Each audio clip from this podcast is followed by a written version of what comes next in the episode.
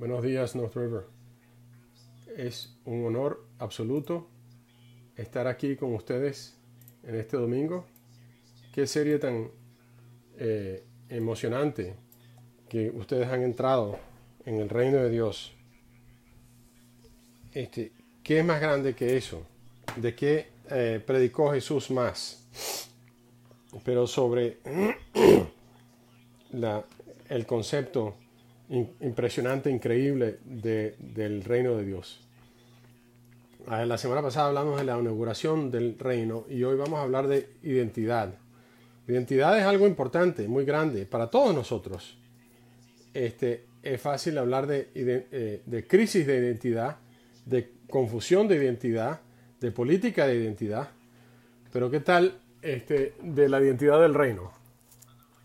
Quiero hablar un poquito acerca de mí, por cierto, saludos de Virginia Beach, somos de aquí, de Hampton Road, somos grandes este, fanáticos de ustedes por la fe que tienen y, estamos tan agradecidos de eso. Pero quiero, eh, mi nombre es Ed Anton.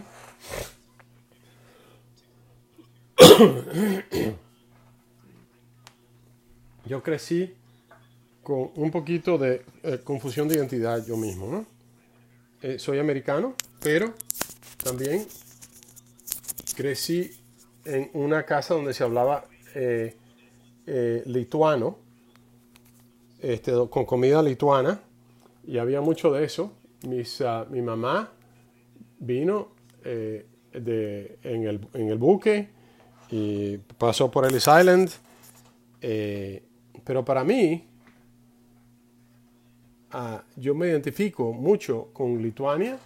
Mi hermano y yo este, nos sentamos a los pies de nuestra ah, abuela, y ella nos contaba todo esto, nos echaba todos estos cuentos.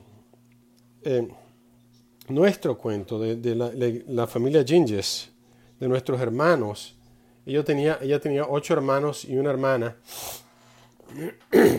y uno en particular del cual voy a, compartir, son, eran famosos dentro de su propio círculo.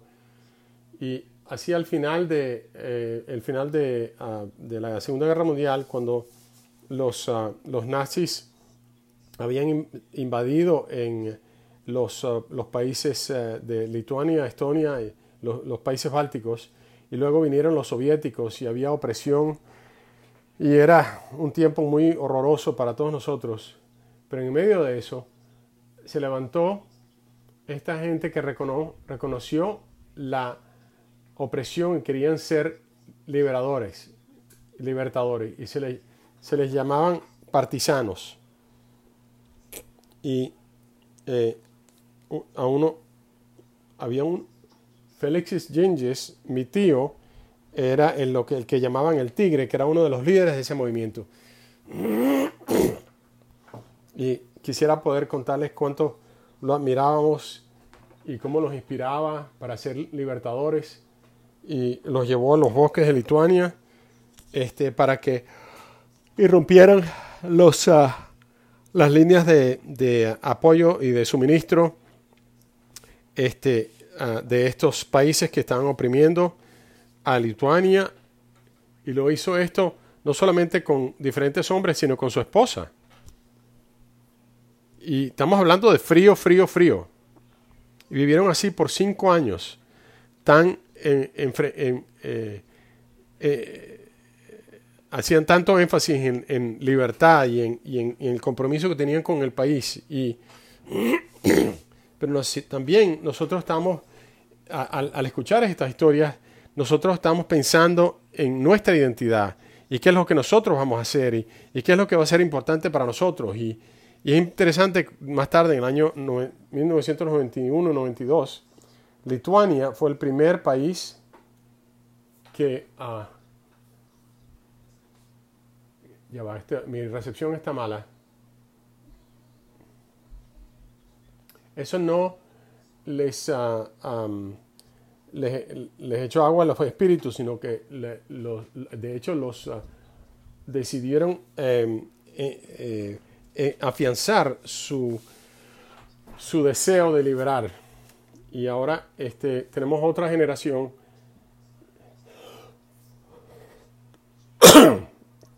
que fueron los primeros de levantar, eh, levantarse en contra del régimen soviético y el, los primeros de liberarse en los primeros mm, años 90 de, de, de, de, la opresión soviética.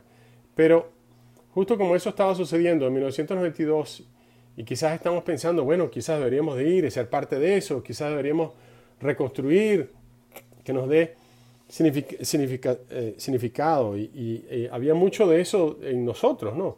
Nosotros somos dignidad y, significado, gravidez, gravidez hasta cierto punto. Y fue en ese momento, qué lástima. Uno en ese momento, en la mitad de la, de la calle, en mi urbanización, y me invitó a, sus vidas y a mirar la Biblia. Y sobre el, tiempo de unas cuantas semanas, me di cuenta de que, caray, todo lo que estoy pensando acerca de mi, vida y, la, misión que iba a tener para mi vida y todas estas ideas que tenía de ser un libertador y un reconstructor de Lituania, pensé, wow, puedo votar todo eso, porque me di lo que decía el, el Evangelio, el del reino de Dios, y me di, me di cuenta de que hay una liberación mucho más grande que va mucho más allá de lo geopolítico, de, todo lo que yo estaba involucrado. Y se puede sumar en Romanos 6, démosle gracias a Dios de que aunque ustedes eran esclavos del pecado, este, han seguido el patrón de enseñanza que ahora ha reclamado su alianza. A ustedes se les ha liberado del pecado. Eh, y ahora son ustedes esclavos de la justicia. Y una vez que me di cuenta de eso, de que era parte del plan más grande que tenía Dios, este, dije, no, definitivamente este plan es mucho más importante. El, reino de Dios, que es al revés, a los reinos del mundo, ha ganado, tiene la victoria. Y lo que hay que hacer es, bautizar y, enseñarles a obedecer todo para que, y, Jesús va a estar con nosotros hasta el final de, la, de la era, cuando me di cuenta de eso, es mi, razón de vivir, mi, quién yo soy.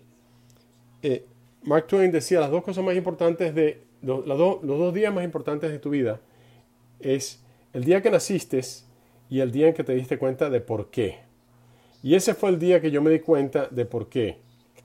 Voy a ser parte de Jesús y de su, su ah, reino trascendental. Y esta es la realidad que todos, incluyendo, incluyéndome a mí, podemos ser liberados y podemos liberar, ayudar a liberar a otras personas y de esa manera avanzar el trabajo de Jesús que empezó con sangre eh, para eh, la libertad de todas las personas en el mundo, no solamente de un pequeño país como Lituania o de Estados Unidos o lo que sea. Esta, esta idea de, querer tener una identidad hoy tenemos versiones o ecos de lo que vemos en el reino de Dios. Este eco que se ha mostrado en eh, identidad política, que está, que depende en qué ciclo político estemos o en qué, a qué está, hemos estado expuestos y lo que pasó hace cuatro años en elecciones y, y de dónde y, qué fue lo que eso causó en cuanto al régimen en Estados Unidos. No hay nada nuevo acerca de política eh, de identidad o de identidad política, pero es una visión del mundo que muestra que todo se mide en cuanto a poder y división de grupos entre los aquellos que oprimen y los que son oprimidos. Y eso no es lo que ya Jesús nos dijo, de que todo el mundo es, está oprimido por el, por el pecado y por el diablo y por el mundo. Es, fácil tener una especie de crisis de identidad donde estamos luchando entre la identidad del, reino y la identidad de, y otras identidades. Este, siempre podemos encontrar un ah, grupo de personas o a través del Internet un, foro, digamos, de, personas que estén de acuerdo con nosotros y que apoyen nuestras ideas y, que nos den una cierta identidad. Ah, pero si vamos a otras partes del mundo, ellos también van a tener un, diferente em, entorno, un diferente ambiente y un diferente grupo de personas que apoyan las ideas. Y es fácil eh, adentrarse y mezclarse con esa identidad. Pero el mensaje del Evangelio, el mensaje del reino, ha abierto caminos que, eh, por ejemplo, eh, Juan el Bautista, que abrió, luego de 400 años de silencio de parte de Dios, vino Juan el Bautista, dijo, arrepiéntense porque el reino de Dios ha llegado.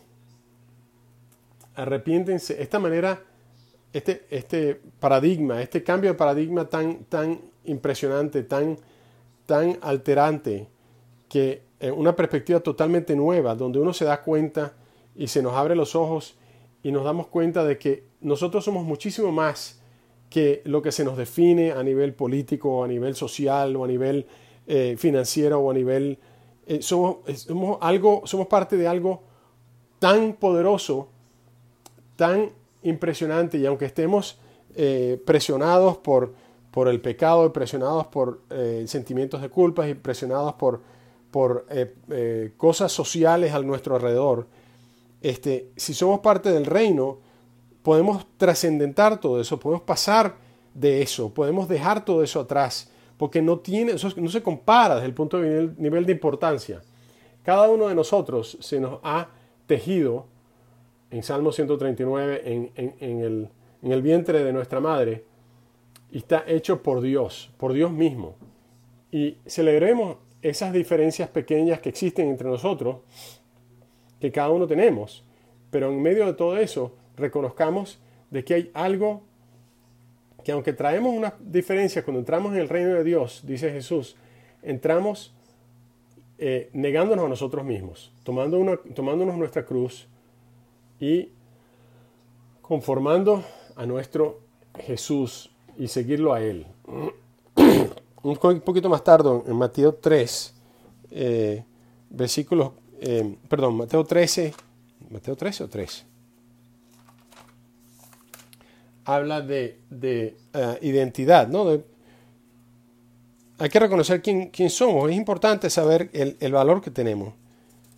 Pero en Mateo 3 está eh, Juan el Bautista pasándole la, antorcha a Jesús, digamos, ¿no? Y en el versículo 13 le dice, un día Jesús fue a Galilea, a Jordán, para que Juan lo bautizara, pero Juan trató de disuadirlo. Yo soy el que necesita ser bautizado por ti y tú vienes a mí. Objetó, dejémoslo así por ahora, pues nos conviene cumplir con lo que, está, con lo que es justo, le contestó Jesús. Entonces Juan consistió. Tan pronto como Jesús fue bautizado, subió del agua, y en ese momento se abrió el cielo, y él vio el Espíritu de Dios bajar como una paloma y posarse sobre él. Y una voz del cielo decía, Este es mi Hijo amado, estoy muy complacido con él.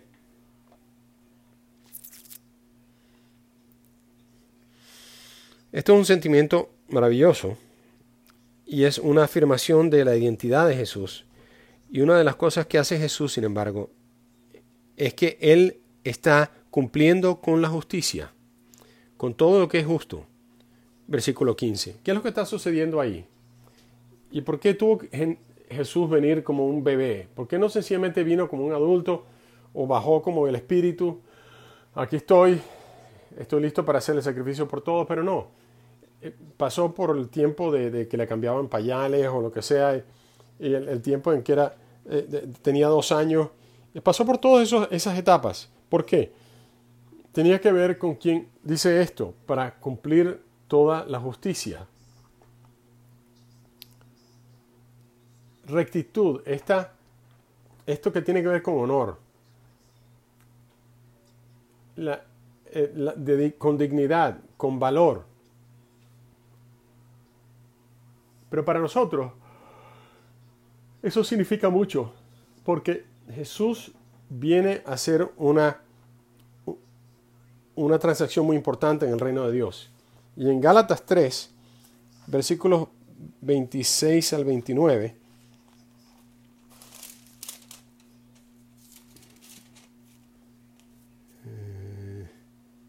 todos ustedes son hijos de Dios mediante la fe en Cristo Jesús. Porque todos los que han sido bautizados en Cristo se han revestido de Cristo. ¡Wow! Si, si nosotros dejamos que esto se asiente en nosotros, nos damos cuenta de que somos hijos de Dios, de que Dios mira a nosotros con el mismo gusto, con el mismo placer con que mira a Jesús. Y se dice a sí mismo, este es mi hijo, y con, y con él o ella estoy muy complacido. ¡Wow! ¡Qué impresionante! Amén. Hija a quien quiero, hijo a quien quiero. Estamos en Jesús. Estamos revestidos de Jesús. Y encima de todo tenemos toda esa rectitud.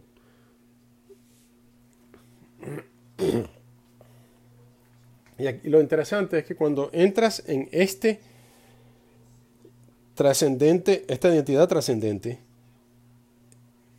todas estas cosas que sucede en el próximo versículo, dice que no hay judío ni griego, una división bastante grande en ese tiempo, esclavo ni libre, ok, ya hemos hablado de racismo, etcétera, etcétera, y ahora estamos hablando con clasismo, hombre ni mujer, sino que todos ustedes son uno solo en Cristo Jesús. El reino de Dios es acerca de esta clase de unidad. Está explotando todas las distinciones y, juntándolas porque, para la, la belleza de Dios. Todos ustedes están unidos en Cristo Jesús. Y tienen una herencia. Una herencia increíble son herederos de acuerdo a las promesas. Profundicemos aquí un poco más en este significado cuando tenemos esta rectitud, esta identidad, porque mucho de mi vida cristiana, yo ese,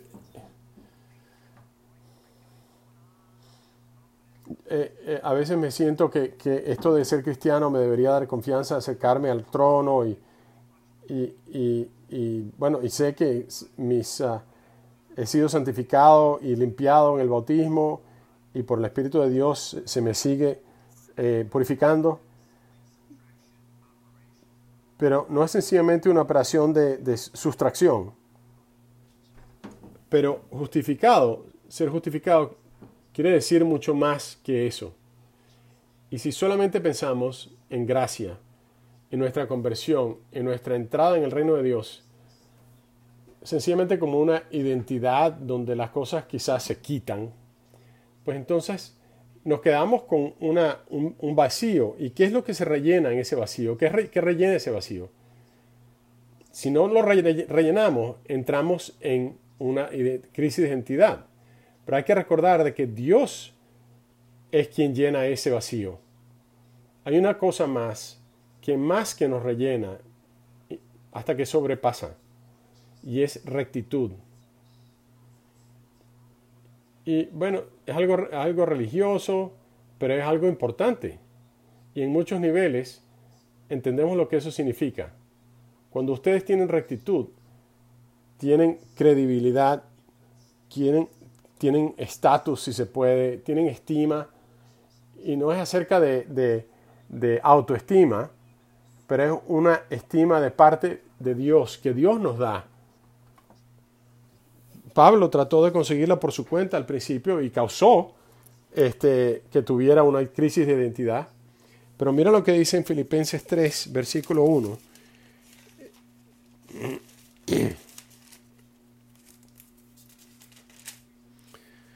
Él estaba hablando a gente que estaba pensando que ellos tienen su, identidad porque estaban,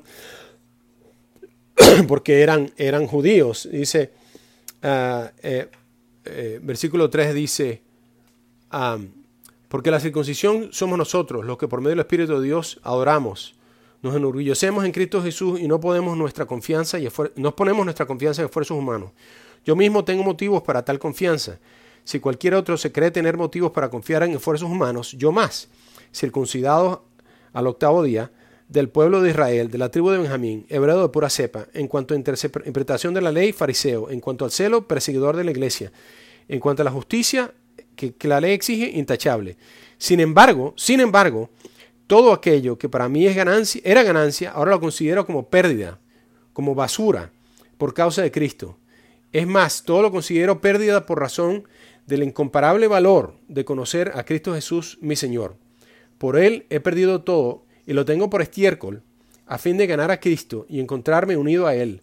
No quiero mi propia justicia que procede de la ley, sino la que se obtiene mediante la fe en Cristo, la justicia que procede de Dios, basada en la fe.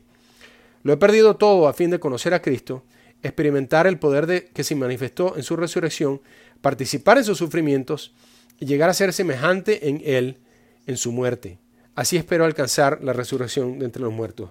Pablo se dio cuenta de que no había una, una rectitud que se podía obtener en base a los términos del, del mundo. Solamente una rectitud que se puede obtener si Dios nos las da a través de su gracia. Y viene porque Dios hizo aquel que no tenía pecado, Jesús, convertirse en pecado para, por ti y por mí.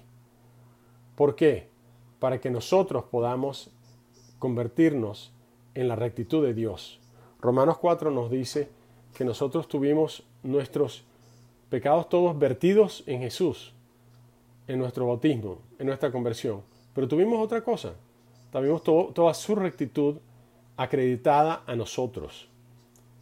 Ahora la, cargamos nosotros. Y podemos dejar ese bautismo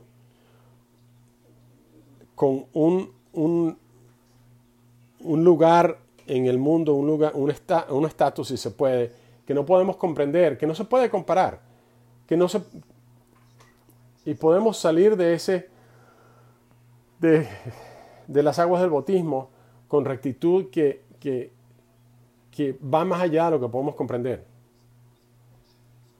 Y no es porque alguien tenga más talento o, más ah, ah, eh, eh, eh, ética profesional o lo que sea. O, ese es, el, e, ese es el, la escala que usa el mundo. Este, donde, la gente le adjudica valor a la gente desde el punto de vista mundano. Dice, pues Jesús dice, no, todas esas cosas no valen la pena porque la identidad que hemos recibido, que recibimos de Cristo, es, es en base a la rectitud no y en base a la fe, no en base a todas esas cosas que son superficiales y que son vanas y que son, sino que es una conexión que tenemos con Dios porque Jesús decidió rescatarnos con su sangre. Él decidió mancharse y ser ah, contaminado y corrompido por mi pecado. Y por eso Jesús está orando en Getsemaní, por favor Señor, aparte esta copa de mí.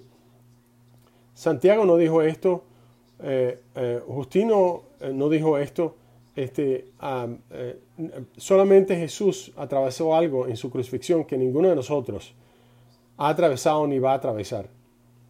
Él decidió mancharse con todo nuestro pecado. ¿Y cuánto de nuestro pecado lo lleva de alguien completamente intachable y, totalmente limpio y santo? ¿Qué tal si es un pecado? ¿Qué tal si es mi eh, eh, orgullo? Bueno, el orgullo fue lo que hizo y lo que hace al diablo el diablo.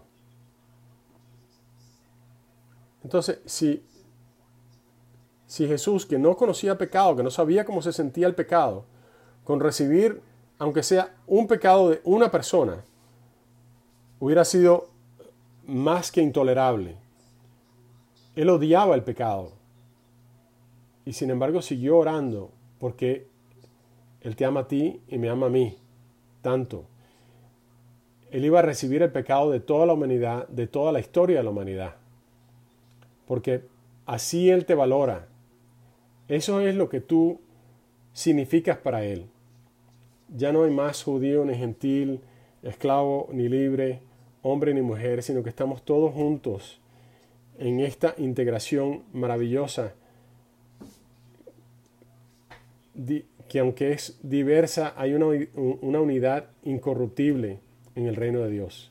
Y tenemos la oportunidad de reconocer ese sacrificio, Él convertirse en pecado por nosotros para que nosotros, aquí en el reino, y de verdad podamos, con confianza, seamos la rectitud de Dios.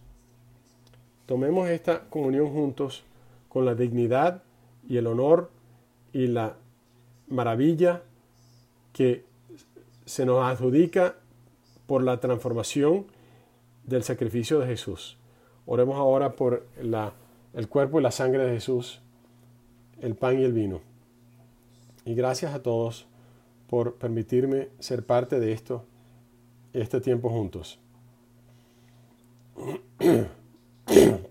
Padre Celestial, gracias de que estamos todos juntos aquí, como tu rectitud. Estamos siendo transformados, somos nuevas creaciones, revestidos de Cristo. Y gracias por Jesús en victoria, en triunfo, se convirtió en pecado en nuestro lugar. Para que nosotros ahora tuviéramos tu rectitud. ¿Quiénes somos nosotros para recibir eso? Una transacción que no solamente cambia nuestro estatus, sino que nos trae a esto las, las alianzas más poderosas, la organización o la institución más poderosa que es el, tu reino. El reino de la luz, el reino de tu Hijo que tú amas.